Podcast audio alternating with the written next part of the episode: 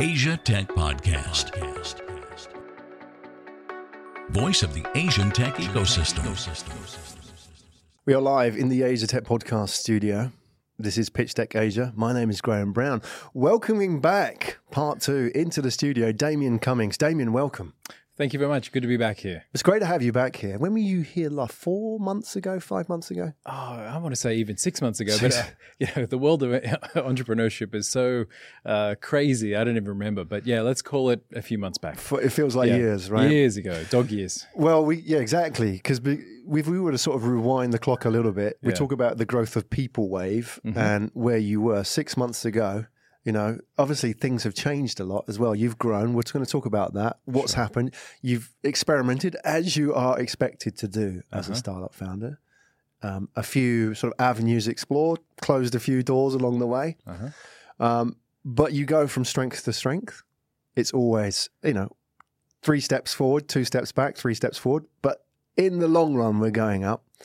You just to maybe put all this into context. Where are we now? How old is People Wave? Well, we've just celebrated our second year of life. Oh, well. Uh, so it's congratulations. Well we've uh, had some uh, kind of ups and downs. So we actually had a very difficult 2018, but we've ended the note on a, a year on a very high note. So mm. more clients coming in. We've got visibility for lead investors coming in for our Series A, and uh, yeah, we're actually kind of moving in the right direction after some quite big torpedoes that almost sunk us. Torpedoes. Yeah. Are you going to talk about those today? I'm going to go into great detail around those torpedoes, and I want people I to learn it. from my failures and successes. Well, I really appreciate that, and it takes a brave man to do that, especially going on record and sharing your failures. We easily celebrate successes in mm-hmm. this world, but the fact that you do also share your failures not only makes those successes more valuable, but it is valuable to us as observers as well mm. and watch and learn, see what everybody else is doing. So we are going to talk about those. And to reference the last time that you were in here, Damien, um, we just chatted about this off air. Is that you know I've used that conversation, taken snippets out of it, and shared mm. it with people. And there was a bit at the end of the conversation which really resonated with people, which was your sort of why for why you were doing People Wave, and it was quite a personal story, wasn't it? And yeah. I was I found that quite inspired. And other people also contacted me, people that you probably don't know, but now know you. Oh. Is like for them, they they heard you talk about your why and they were like, Oh wow, that's new. So maybe we can just recap. Part one, the why. People wave. You had sort of you know, it was your own itch, if you like, scratching your own itch or your own personal pain point, which is felt by so many professionals in your experience. Mm. You know, you've done 20, 25 years at the top in your game, in those brands, global brands that you'd work for. And then. Yeah, then I lost my job. So, right. yeah, so the story of People Wave actually is is often linked to my story. So my experience has been about 25 years in digital transformation, doing roles in digital and in marketing. And uh, I did get to the top of the corporate world. You know, I held uh, jobs like a regional marketing director at places like Samsung. I was the chief marketing officer at Philips, and my last role was the global head of digital at a at a large international bank. And uh, you know, actually, on that journey for 20 years of that experience, I've always been a people manager. And I've increasingly had this kind of itch and discomfort about how poorly companies manage people and how much unfairness has crept into things.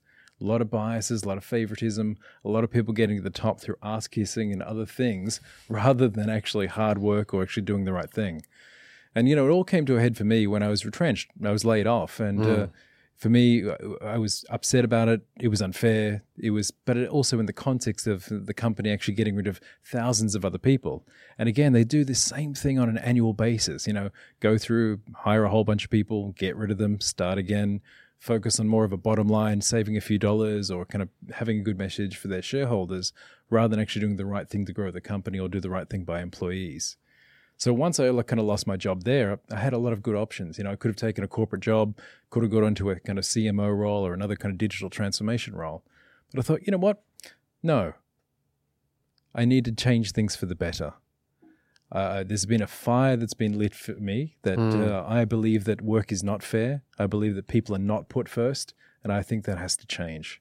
So, you know, it doesn't matter what products that we build. Doesn't matter if we've got a great onboarding tool or a great performance review or we're doing great stuff with employee data.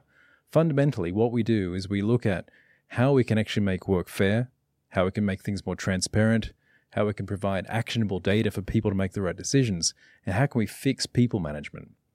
And that's what it's all about for us. You know, I look for equally broken people, people who are frustrated, angry, mm. people have been laid off, retrenched, fired, people who have been bullied in the workplace, people have been harassed. Those people come together and have banded together to form this company, all with the single minded mission of how do we kind of do whatever we can to make work fair with the products that we're building. I love it. Those are quite honest emotions.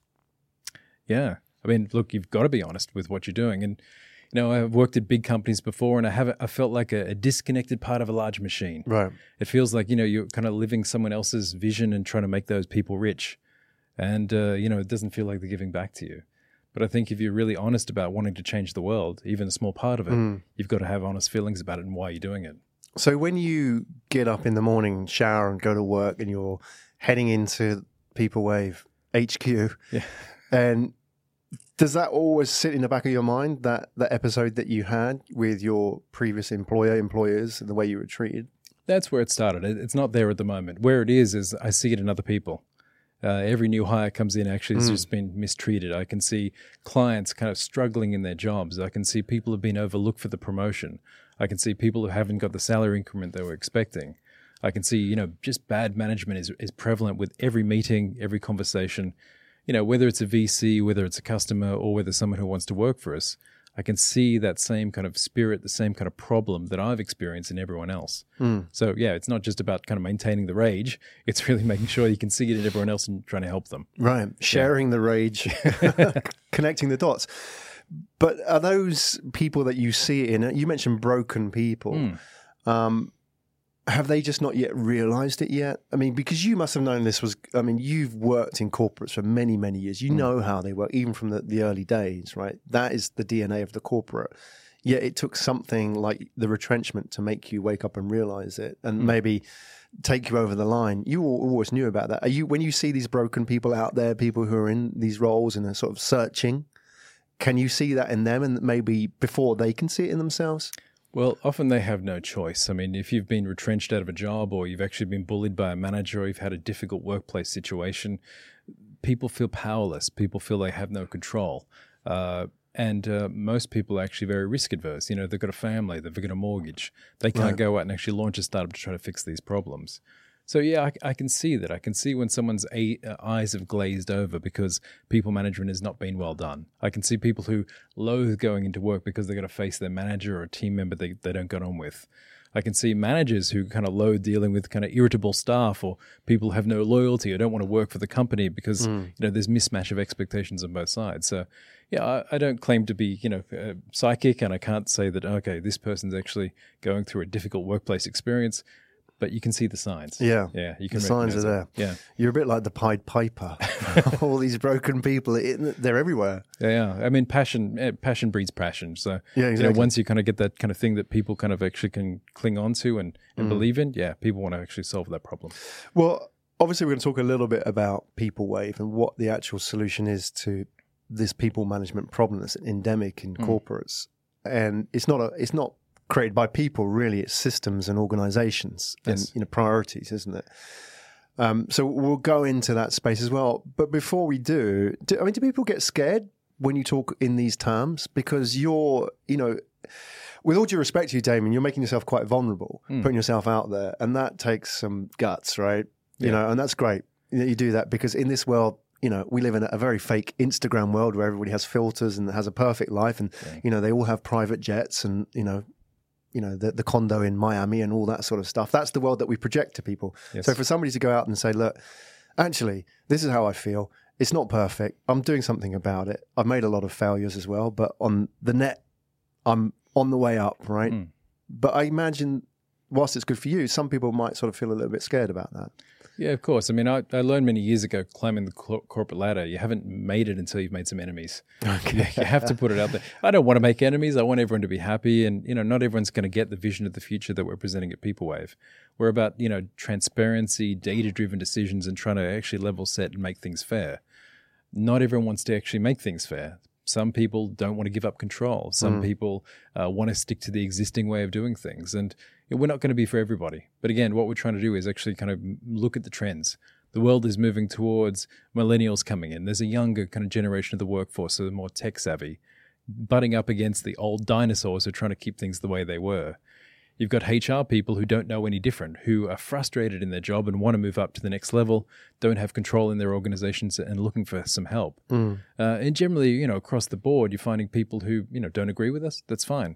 Uh, some people do, and that's going to be the next wave of things that as as we get better, embracing technology, embracing data, and embracing transparency. Mm. Yeah. Okay. Good. Yes it's a good measure of success when you have enemies, isn't it? So, I mean, you you must be doing something right if yeah. people find something wrong with it as well. That's it. Yeah. I mean, otherwise, if people just like what you do, you might as well be invisible, right? Yeah. you've got to, you know, not galvanize people, but you've got to do something that's going to attract people who love what you do enough that some people might disagree with it as well, right? Yeah, so, no one wants to be mediocre, but the reality is so many companies are. So yeah. you can provide a mediocre solution. Go for something that's going to be game changing, something that's leading into something that people love and of course, for every you know, for every kind of ten people that love it, you're going to get a pu- couple of people that hate it. Yeah, good. Yeah, yeah happy days. Happy days indeed. We have your previous pitch deck here. I'm just going to flash up a couple of slides just as a reference point because sure. it's a journey. This is, you know, your company as much as your pitch deck, people wave, your team. It's a living, breathing thing. It sure. evolves and changes, right? So, just so people know, if you are watching this on the video. We'll also describe a little bit with the audio. Um, I'll just jump in and just to reiterate here, this is the problem. So if you this is what we talked about, and you went a bit more in depth in mm. this in episode one yes. about losing your job, right? And the solution to this was, if I could just jump forward to slide nine. Um, oh, sorry, I'm ahead of myself here. Slide nine. Yeah. This is your suite of products that you have, which at the time this may obviously this has evolved since then because yeah. six months ago is a long time in the startup world, and it's you've been wildly testing. out of date now. I can tell you, there's a lot more to this now. Yep. All right, so I'll explain what was here, and then you can explain what we sure. have now. So you have the three sort of levels of products there: performance wave, which is your data-driven um, measurement. The onboarding, which is for new employees, you Correct. know, measuring their performance and so on. HR command, command center, which is turning that into action actionable insights, right? Which it says coming soon here. Mm-hmm. Six months ago. What's happened since then? Well, kind of to reiterate where we were and where we are now. So it all starts with, well, fu- fundamentally, PeopleWave is about turning employee performance into actionable data points. Yeah. So, for example, one of the biggest problem is, you know, uh, uh, the value of someone in a role is actually usually based on your manager saying how well you've met goals. That doesn't drive performance. It's a combination of things. So it's how strong your relationships are, how good your skills are, and whether you're delivering in the job. Those three elements are one of the core parts of what we do, the formula of performance. We realize that fundamentally what we do is we, we, we um, reduce turnover. Coming into a new company, often you're thrown in the deep end, no idea what to do, no idea who to meet, no idea what your tasks are, etc. The expectations are not set. So, first of all, we start with the first 100 days. You've been hired, you come into a new organization. What we do is set expectations, give you data driven feedback, connect you to the right people in your network, and then we basically set you up for success.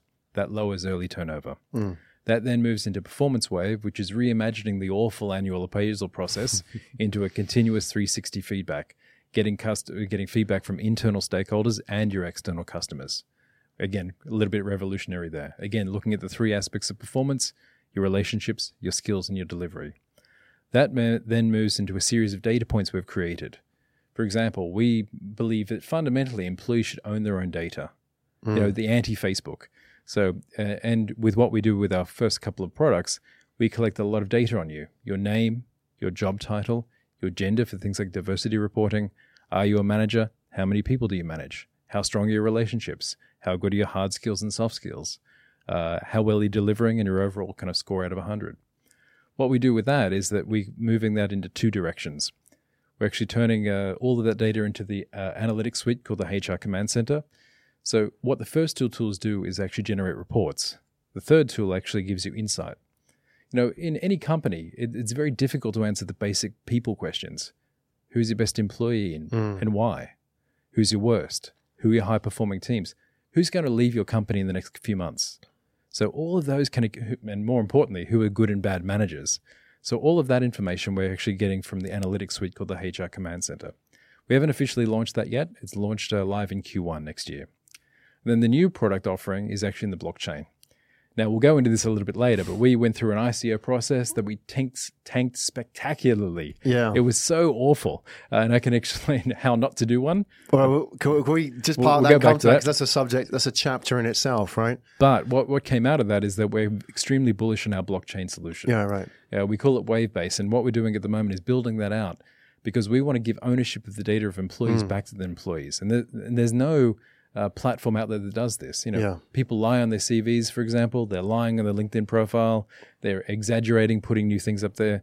But what we believe is that wouldn't it be great if you could actually give that real world performance, that verified data, give ownership to the employee. So no matter who their boss is, which team they're in, and even which company they're in, they have this verified uh, record of their performance that we've moved to the blockchain solution. Right. They can take that with them to a future employer, right? Correct. Okay. Yeah. It's not owned by the employer, which was the case up until now, right? We're giving power back to the employee. So that's a new tool called Wavebase is actually looking at how do we do recruitment in a new and interesting way. How do we do background check and screening, and basically how we assign ownership of data back to the hmm. employee. Okay. Blockchain. So you're bullish about blockchain, the technology, but Yes. not necessarily bullish about ICOs. Yes. So, and, and we were chatting before we went on air, and you came up with the quote of the day, Damien. Success is not a great teacher. Failure is. Mm. Explain yourself. Well, you know, success is great. You can actually luck into it, or there's many reasons why people might be successful. If you throw enough money at it, often you are. But failure, regardless of where you are in a company or in which role, is always a great teacher. So we've learned a lot from our failures. Now, we had a series of issues. So back in March, April this year, we thought we'd take some easy money. We thought ICO would be the way forward, where we have a very clear case with a blockchain solution that we can tokenize and effectively tokenizing employee data, giving rewards back to employees and companies using it, made a lot of sense. What we ended up doing is trusting the wrong people. So there was a, a contractor that worked from us that ended up stealing a large amount of money, a large amount of our tokens, and defrauding us with fraud and em- embezzlement. It uh, effectively uh, almost bankrupted us and put us out of business in the middle of the year. Wow. Uh, we also, uh, based on some bad advice, actually um, had a cryptocurrency out there that currently doesn't exist anymore. But uh, You had your own coin? yeah, we, we had something that was called PWV, but no longer exists. We will have a new version of that called PPL in the future because there's still a need to tokenize the, the, the wave based solution. But yeah, basically, we, we got uh, torpedoed by uh, someone who deliberately targeted our business and tried to destroy us. Second part is that uh, the sentiment in the market changed. So people, you know, are not doubt. not billionaires in the uh, block uh, Bitcoin world anymore. So they're very, um, uh, I guess, bearish about to bullish, no, not bearish about putting money into this kind of space. And third, actually, we took some bad advice and actually ended up trying to list on an exchange before we completed what was called the private sale. So um, we thought we had a lot more money from our pre-sale, but again, that all disappeared with people taking the money out of our business. What it also meant is that because we put so much effort into that for about a three or four month period, we lost sight of where the core business was Yeah. going. We didn't put efforts into sales. We didn't put effort into traditional fundraising like we should have. We uh, basically had to let go the entire Singapore team. Everyone left. Uh, we got down to basically myself here, plus our development team in the Philippines. And then we had to kind of build ourselves up again. So we were 21 people back at that point. We went down to about 10 people. Uh, we're now back up to 18. So uh, we actually we were at bankruptcy's door. So everything that could have went wrong did go wrong. Right. No money, uh, embezzlement, fraud, all the things taken out of it. We ended up spending almost two hundred thousand dollars in actually marketing the ICO and actually getting out. We thought we had at least two million, but again, that was absconded with. But the time that that took up more than the money, the time just to must that must have been a sucker punch for you. It was. It was difficult. Yeah. So a whole bunch of issues around that. Yeah. So um, you know, issues with people, issues with trusting the wrong people, Hmm. and poor decisions around that. So we we dusted ourselves up, uh, dusted ourselves off, and kind of moved on. Hmm. It was also made worse because actually uh, many of us, particularly myself and also our CTO Phil, had actually also gone through some family trauma. So Hmm. people passing away or you know, other kind of family uh, challenges at the time. So all combined together, just to kind of actually make it the worst possible six months of the year. Yeah. However, we got better. so we realized it was we all believed in it too much. We we couldn't let it go. We realized, you know, focusing on an ICO is- it just is rubbish. So we wanted to go back to basic principles. We had a, a couple of great products in market. We were getting a lot of traction uh, despite all what was happening out with the ICO world. We doubled down on that. Mm. We hmm. focused back on our marketing and our sales. We got our processes right. We brought in a great COO. Uh, Phil and I, the CTO, and myself kind of doubled down. We brought in other senior leaders, uh, including people like Pip Penfold, who's our now kind of head of customer success and our resident HR expert. We brought in a lot of people who wanted and have now have skin in the game. Mm. So we gave away, we basically brought together a lot of people who are believers, uh, people who are taking lower salary or missing out salary for a few months, or maybe wanted to take an equity stake or invested into us. Mm. All those people have believed in the vision and have helped turn things around. So we're in a much better place. So we're now back to a break-even business. Um, I think if we if our numbers are correct, we'll hit around about five hundred thousand revenue, mm. and we're on track to become a five point seven million dollar business next year. Mm. We have a clear plan. Uh, we've now identified a lead investor into Series A, and uh, it looks like we'll get uh, some money coming in the bank for that in early uh, 2019. And from there, I mean, once you make your first million or two, uh, you're set. Mm. You're going to be a wildly successful business. But yeah, the first, the middle six months of the year was pretty awful. I think that's an understatement. Yeah. well, I mean, can we talk a little bit about that? Can we sure. sort of expand on that because you, you can't sort of just mention that and brush over to the next thing. We've got to, you know, we've got to go into that a little bit because mm. it gives us more of an insight into you, your team, the kind of you've already tell, told us, for example, now you have believers on board, right? Yeah. And how important that is at times like this. And I know, for example, you mentioned like, you know, we got defrauded or we had to deal with it, but ultimately a lot of it was just you, right? I mean, as the CEO and main founder, right? Founder, co-founder. I mean, founder, yeah. Founder. So, so it was really you. Yeah. I mean, you had advisors and people around you, but the buck stopped with you. That yeah. must have been tough. Did you when? okay, you've obviously set the scene. I want to know in that situation, just purely on a personal basis, interest in, in you and you know what makes a startup founder tick. You must have thought about giving up. Yeah, it was it was too difficult at the time to give up. So there's too much invested in it. Right. So I'd put um, a few hundred thousand of my own money into this. Um, I actually had my house up for sale to try to sell it to actually kind of put money into the business. Uh, luckily, I haven't had to do that yet because the market's down. I can't sell it. Yeah. Uh, I put on a lot of weight. So the way that I was dealing with stress is working long hours, eating crappy food. Yeah. Uh, I didn't do anything. I stressed. I couldn't sleep. I was, you know, and, and the decisions we had to make were very difficult. So we gave people choices about whether they wanted to continue on or whether they wanted to leave the company. Yeah, that's tough. Yeah, and it, it was. I've been there. Yeah.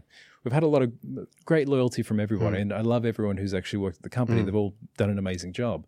But again, it was tough, you know, in, in middle of the year when, when many of the kind of guys in Singapore had to leave us uh, of their own choice. Uh, mm. we, we wanted everyone to stay, but couldn't end up doing a deal with them. But again, we've built it up from there. So yeah, on a personal level, you know, what I'm trying to do now is actually be a much better man for my birthday for April next year.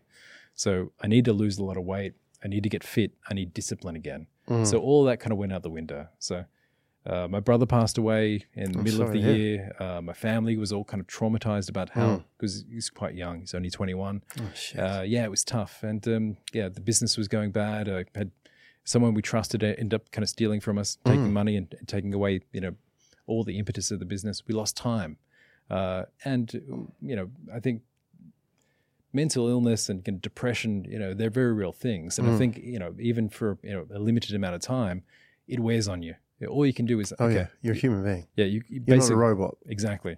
So it was it was a tough time, and mm. not just for me. It was you know for our CTO and co-founder Phil, uh, all the team members that actually kind of rallied around it, mm. all going through it.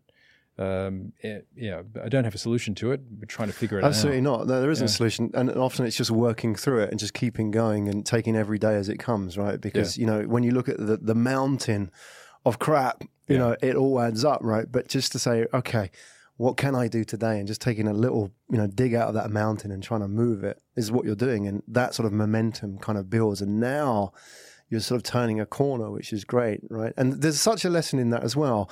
You know, I want to know how did you, you know, did you sort of come out of that understanding things a little bit clearer? Because you had a bigger team before you went in. Yep. You had all this sort of shiny object of the ICO which distracted you. And then you were chasing around, obviously, because somebody had shortchanged you and defrauded mm. you, right? And you know all the, the family issues as well. But at some point, did you realize actually, you know, this is what I need to focus on, this thing, and all that rest is just noise? Yes, that's exactly what happened. I've got to go back to my first entrepreneurial experience over 20 years ago. So, uh, back in the 1990s, uh, during the dot com boom, I did start a web development company with uh, two other people, and you know, we did that for about four years. We raised $500,000 from a mining company. We're building websites for major corporations.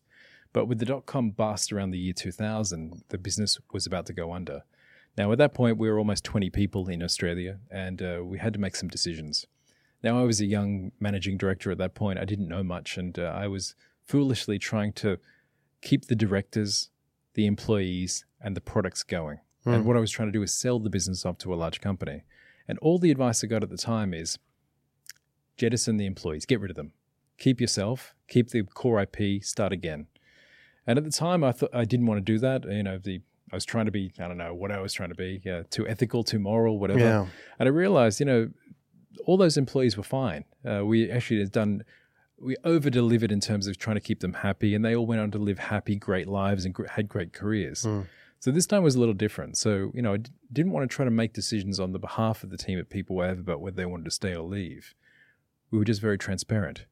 Here's how much money we have in the bank. Mm. Here's how much the costs are going to be. We want to keep you. What can we do in terms of a deal? Are you willing to put up with this risk? And again, what it became is once you lay all these things out, regardless of whether it was the right or wrong answer, at least it became fair. So people could make their own informed choices about mm. where we were.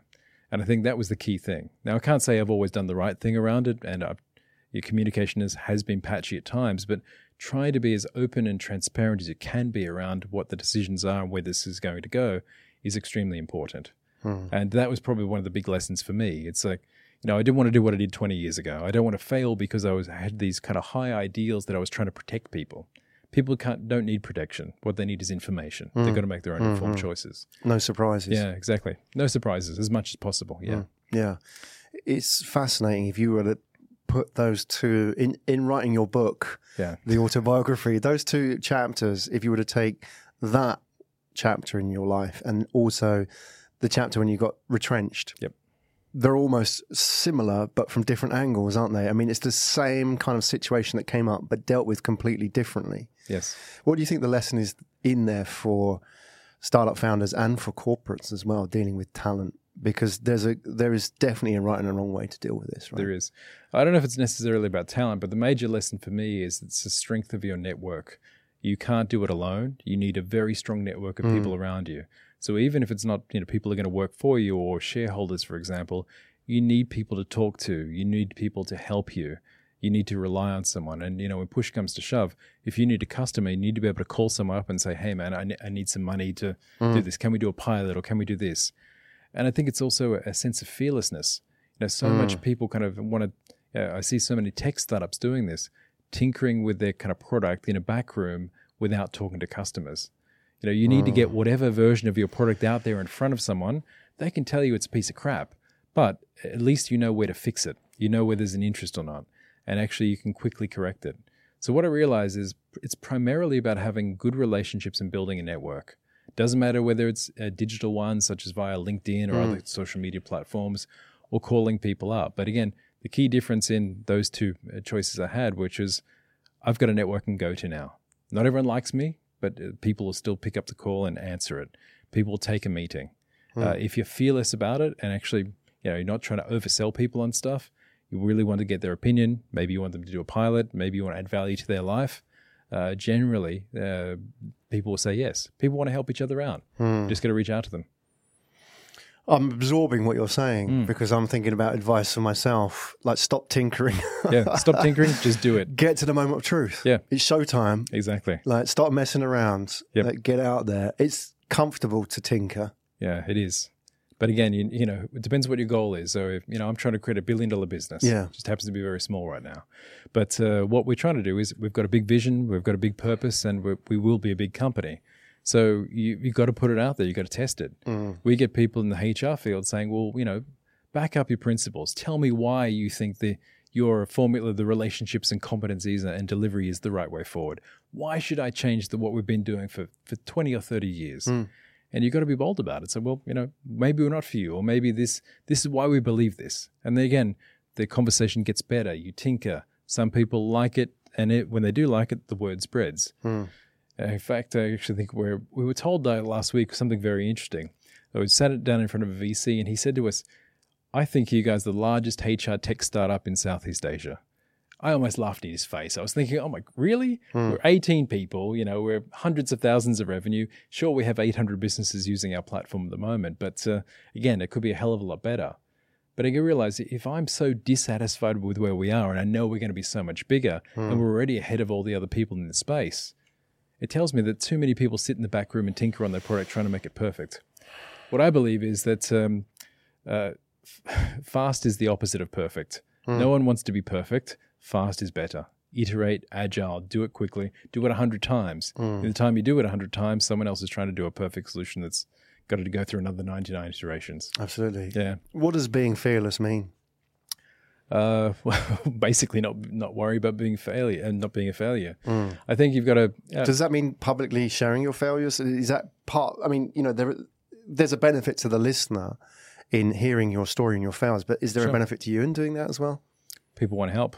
Uh, generally, if you say here's here's where I've got a problem or here's where I failed, yeah. Generally, what I find is people reach out and say, "Hey, I can help you with that." Yeah. Um, you know, I don't think people get very bored with success stories. You know, everyone wants to be the next Bill Gates or you know uh, Steve Jobs of the world. You don't learn anything from those guys. Yeah. Uh, you know, if they're if, celebrities. Yeah, but again, if you had the opportunity to go back to Apple twenty or thirty years ago and help Steve Jobs when he was trying to build that company, yeah, or sit down with Bill Gates when he was doing the first version of you know Microsoft Office wouldn't that be pretty awesome? Mm. And you can see where that benefit would take you into the future. You know, I'm not saying we're necessarily going to be a Microsoft, but uh, having said that, I think people genuinely respond to uh, difficult circumstances. People genuinely want to help you. Mm. And I think p- partnerships come from that, customers come from that, and investors come from that. Yeah. I mean, you know, in culture, the hero's journey is all full of failure, right? yes. When the hero gets beaten down. Yeah there's always that scene, isn't it, in before the epiphany moment, yeah. or however, however director likes to to narrate it, is the hero gets bashed down, yeah. and you think they're gone, they're dead, and when you think they're dead. The the antagonist comes in and bashes them down a little bit more, right? You know, just lays it on, yeah. Just like your last six months, but then there's that sort of that epiphany moment, and they, they that realization. Actually, these are the things that I need to think about. That voice, yeah whether it's Yoda or you know whoever the guiding voice is in your life, the people saying, "Look, this is what you need to go back to the core basics, right?" And the fact that you've you've had that journey makes us more makes you more relatable to you know other people around you because it shows that vulnerability, mm. that humanity as well, and especially in your space as well. You know about fairness, transparency, and people. Yeah. You know, ultimately somebody who's standing up and living it rather than just telling everybody to do it. Got to walk the talk, yeah. Absolutely, it's fantastic. So, I imagine for you, you must be happy to be getting into the end of the year alive and ready, fighting with you know money in the bank, and you know, you say you're near break even. Oh, we are break even. Yes, you are. I mean, yeah. that must feel good. It does, uh, but we, we want to be a whole lot better. Right. So where things are kind of starting to pick up is we've identified, you know, at least one lead investor that's coming in going to help us with our Series A round of a five million raise. We're extremely happy about that because again, we've got a, a, very detailed plan of how do we get five million in revenue next year. Mm. Uh, you know, from a break even, basically we've got broken and broken even. Mm. Now we're at a point where we've got a clear plan for next year to expand in, internationally, hit that five million revenue target, and so on. That 5 million revenue target is very hard when you're a bootstrapping business with no money. Very easy when someone injects a Series A round of capital. Mm. But again, you know, uh, once you get to 5 million in revenue, it's a very easy shot to get to 100 million in revenue. Uh, just time, more people, more resources, because all the learning has already been done. So what I'm really happy about is that you know, a few months ago we saw light at the end of the tunnel. Now we're walking through into the sunlight. Mm. So what I'm just waiting for is a few of those things to drop. And so often, and you've experienced this, uh, it's a lucky break. Mm. As long as you can set yourself up, build an amazing pipeline, build the right network, have the right conversations happening, and do that for a long period of time. So, you know, if we were uh, didn't have a pipeline, didn't have any customers speaking to them, had no partnership conversations, you know, we'd be in a pretty awful situation. But from day one, we've been trying to build this up. So Many of our conversations are about to drop after talking for 12 months or six months, uh, going in and actually validating with other people, helping other people out. All of that leads to where I think we're going to be in 2019, which is going to be our breakthrough year. Mm. Yeah. I mean, you mentioned luck. I mean, obviously that's a part of it, but you've yeah. got to be in the game to get lucky, right? Yeah. That's the key, isn't it? You've got to put yourself out there to attract luck. It doesn't just sort of knock on People Wave HQ and walk into the yeah. office, right? Yeah, spent we've spent a lot of time actually developing processes. Now that sounds extraordinarily boring, but uh, yeah, for any startup, you need things like we use Zoho, which is a sales CRM. Yeah, so yeah. you know, Salesforce is very similar. But again, you know, you've got to build a pipeline, and you've got to assume that twenty percent of that's going to close. Now we've got a, almost a three million USD pipeline there, so we've got some for this quarter. We think that's going to lead to some more money. Uh, so that might not drop in December. You know, it's almost mm. Christmas, but it will hit in January or February. So having a process like that, where you've got a pipeline management tool, you've adopted a great sales process, you work with third parties and got a great sales team internally, means that eventually it'll pay off. Yeah. Same kind of thing with HR or IT or our product roadmap. We're now talking about products that uh, are going to be, you know, available in market from a year from now. Those are being scoped. We're doing the user experience on that. It's going to be a fantastic uh, set of products coming up in the future.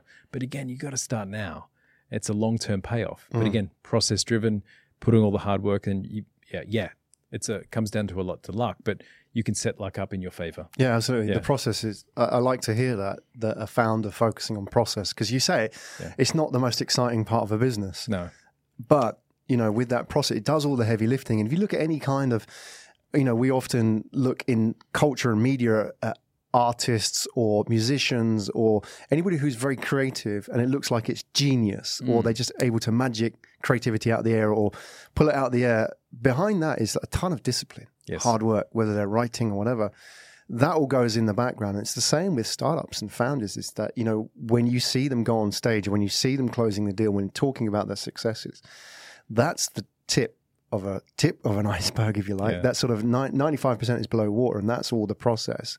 I think that's where so many startups fail because they kind of shirk away from that. Even though you know there's that that need to get out and face the moment of truth and ask and go and do the sales, if you like. Yeah. However, behind that is the pipeline, right? Otherwise, it's just random, isn't it? Yeah, and I've also found that I guess a, a, strong learning experience. I mean, the, the startups that are going to succeed are the ones that are sales and marketing focused. Absolutely. Really have to be. so, yeah. so much, uh, you know, I see great kind of pe- products out there, but I see no commercial outcome. I see uh, people who struggle with marketing, and you know, marketing needs to be your first or second hire. You need to make sure you've got a strong marketing, uh, you know, team to do your lead generation, to build a brand, to make people aware of what you do. Uh, there are millions of people in any category that do something similar to what you do. Uh, but again, you've got to build familiarity. You've got to build a very strong pipeline. You know, for the first year of PeopleWave, I was selling vaporware. You know, mm-hmm. I basically was selling a mock-up of what I what we were trying to put out there, and people bought it. Yeah, people love the idea of it. People actually like the screenshot. They like the user experience. We just didn't happen to have a product at that point. But again, people are willing to kind of sign a document or sign up to use it because they like what this is. Now, of course, behind the scenes, you scramble like hell to get a product in place. Yeah. And there might always be some problems with that. But again, you know, it's much easier to go out and actually validate what you're doing, sell it, see what the response is, rather than actually, again, going back to trying to develop the perfect product that nobody wants. Yeah. yeah. Some founders might like listen to what you're saying about going out and selling. Well, it's not vaporware. You're selling the mock-up, the yeah. wireframes, the idea, the screenshots, or whatever. Yes. You're selling an idea and a journey. Like, get on board.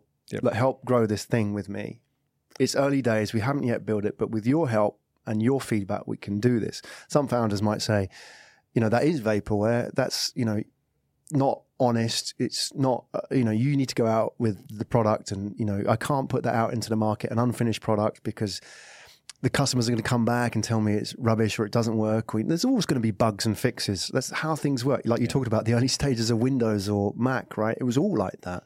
So how do you feel about that going out and, and selling something which, you know, you haven't built yet? It's the smartest thing you can possibly do. Uh, why it's the smartest thing you can possibly do is the reality is if you get in front of a customer and say, this is what I'm going to do. Yeah. The worst case scenario is they can give you good feedback. The best case scenario is they're like, I really like this. I want to back you as a startup. Here's a couple hundred thousand dollars. I'll be your marquee or your foundation client, or I might even invest in your company versus the other effort of I'm going to go get a whole bunch of VC and put my house on the line to spend build this product for three years. I get in front of my first customer, and what those kind of startup founders do is they get really angry. They say, "Wow, this is my perfect product. Why yeah. don't you love it?" Yeah. So uh, I think there's nothing dishonest about saying, "Look, we're a startup. Here's the new product we're about to build." Hmm. People want to be part of that journey. Now, of course, I don't. Ex- you don't expect to go to the biggest companies in the world and say, you know, buy this and give me a million bucks. Ridiculous. Hmm. However, if you're saying, look, maybe let's do a pilot, or here's a kind of, uh, you know, the new functions we're about to release. Would you want to be part of that journey? People always do. Hmm. And if you're actually solving one of their very real problems, they want to be part of that. Sometimes they're happy to wait. You know, doing a big deal with an enterprise or mid-market company is not going to happen tomorrow. Hmm. It might take you three months, six months, or even a year and they're very happy to wait if you can solve that problem for them. Yeah, yeah, you're right as well. Is that maybe with the larger corporates, the middle managers might not buy in because for them it's too risky at this yeah. stage because they want to see the finished product. They've got finished product comparatives out there. Yet maybe for the more entrepreneurial customers, clients, they love it. They actually prefer coming in early. Yeah. Like you say, marquee client, great for them. They like being part of something and yeah. they get what you're trying to do. Damien, I've been there as well. You know, I'm going to back you. And they might not be backing you as an investor, but as a marquee client, that's a way in, right? Exactly. And the best thing, you get, no C level executive in the world is they're either going to say, nope, sorry, don't, not interested, five minute conversation, or they're going to say, look, this is really cool. Hmm. Let me be a part of this. Um, and again, the problem that creates from a startup perspective is, well, you need to move fast to create something to meet that need and take their money. Hmm. It's as simple as that. Hmm. So, yeah, the best thing you can do is actually go out, kind of prototype with customers, get the money from those guys. And that was exactly our journey in 2017 that's what brought us to you know pivoting multiple times away from vaguely wanting to do something in the HR space to focus narrowing down employee data to launching first mm. 100 days and performance wave and now the new products we're building out. This is not us sitting in an ivory tower thinking what the best thing for the HR world Tinkering. is. It's actually real customers, people managers, and HR people telling us what they need. Yeah, moment of truth, validation. Of truth. Okay, so Damien, you've gone through uh, a stellar 2018 in terms of learnings, right? I'm putting it all in the positive. I mean, you've you've you've plumbed the depths and hit the highs, right? Yeah.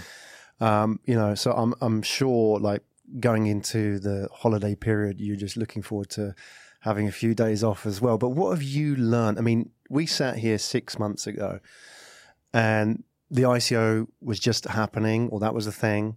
Um, you know, the products. I mean, your, your focus was more or less the same. Products have changed slightly. You've mm-hmm. evolved those, which is great because you're constantly validating it.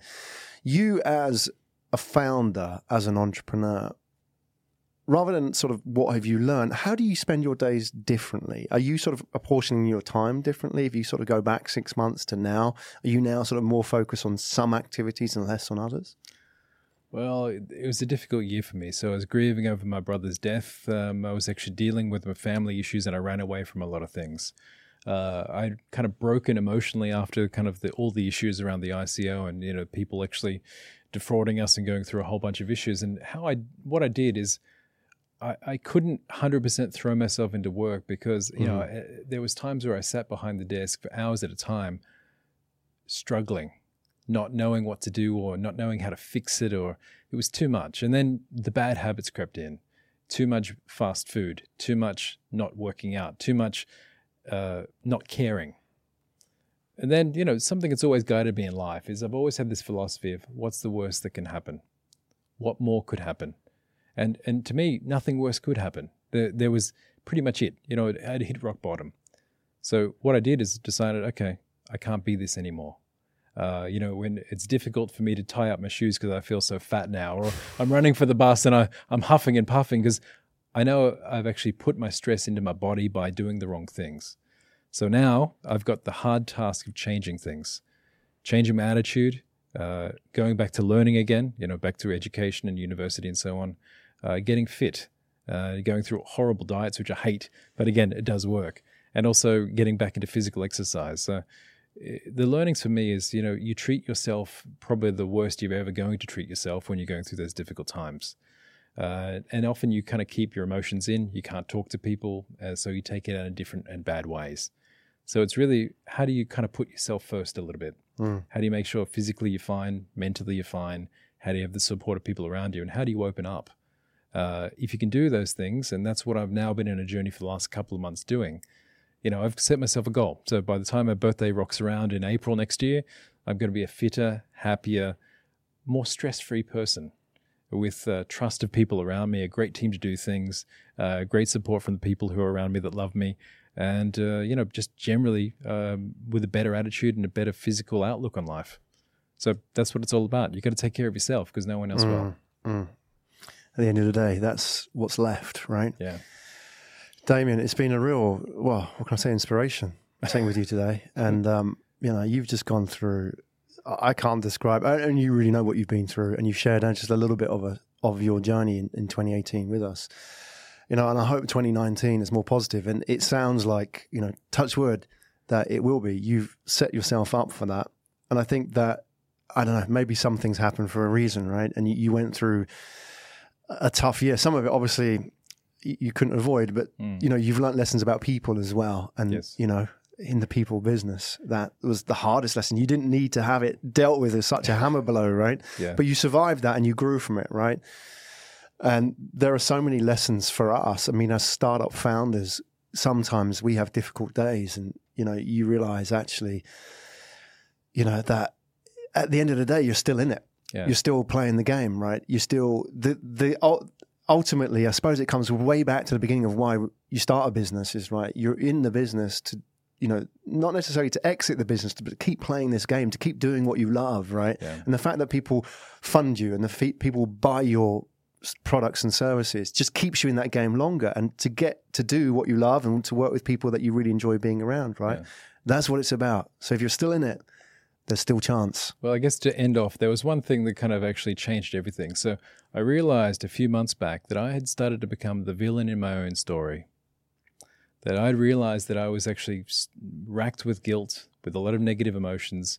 I've done bad things to, to people, and you know I've always felt bad about those things. And I realized mentally I had become the villain in my own story. So then I decided I'm not going to do that anymore. I want mm. to become the hero of my own story again. So if you can become the hero of your own story, your attitude changes and everything else does. Hmm. And that's where I am now. You know, I'm not there yet, but that's the journey. It's work in progress. Work in progress Always. indeed. Yes. Man, it's awesome. And I think those listening, those watching your uh, uh, this conversation, hopefully will feel equally inspired. Um, who do you want to hear from? I know you've just you're in the process of successfully closing, or you, you have your lead investor in. So by the time this goes out, hopefully things will have advanced. Mm. Um, there may be, I think, like with the last conversation, you'll be surprised who it actually touches. And the more sort of honest and the more you put yourself out there, the more you sort of the universe answers as well in yeah. a way. It's like, you know, you'll be surprised. You won't expect the kind of people that come through and say, Damien, I watched that and it touched something inside me. And mm. that's, you know, you were speaking, you were saying the things that I wanted to say about myself, right? Yeah. Or I was feeling about myself. That's what we kind of find with these kind of conversations that are quite honest. Is there anything in particular that you, you know, in terms of moving forward, growing People Wave, you know, the team, partnerships and so on that you're particularly looking for? Yeah, probably three things. So, number one, uh, partners. So that we're actually getting a lot of traction with people who are maybe have complementary skills or generally kind of want to get in front of people managers or HR people. It doesn't have to be in HR tech, but generally people might want to resell our services or do a partnership together. Mm. Uh, it doesn't matter what the category is. We're always happy to talk to people. It doesn't have to be in Singapore. That's uh, actually the more globally diverse in many countries, the better. So that's number one. Number two is we're always looking for customers. Now, again, we can do a deal with someone. If it's a startup, we're happy to do kind of give free software and give free advice. If it's a larger company, we can figure out a deal and obviously make it worth their while. And finally, it's VCs. Now, again, maybe less VCs in this conversation, but what we're looking for is people who believe in the journey. So mm. believe in what we're trying to do. Maybe believe that we've got a, a great, uh, you know, founding management team here, and uh, you know, want to be a part of it. I mean, we're by the sounds of it, anecdotally from one VC, we're the biggest HR tech company yeah. in Southeast Asia. It's not very, uh, not a long, um, uh, not uh, many steps to go from that into the biggest in Asia, mm. and then you know after that we go big time. Yeah, well, if you're the biggest in Asia, that's big enough. That's the plan. Yeah. Exactly. Already. Damien Cummings, everybody, CEO and founder at People Wave. Um, thank you so much for being well for com- firstly for coming back and also for being you know your radical candor as well. I think is is is you know it's refreshing. Oh, thank in you. A, in a world where we try to portray a super successful persona, and I think people want to break out of that and hear these kind of stories. Mm. That's inspiring. Um, and all those people that you mentioned you would like to hear from, uh, what would be the easiest way for people to get in contact with you? Well, there's two ways. Drop me an email, damien at peoplewave.co. You can check out our website, peoplewave.co, and get in touch. Excellent.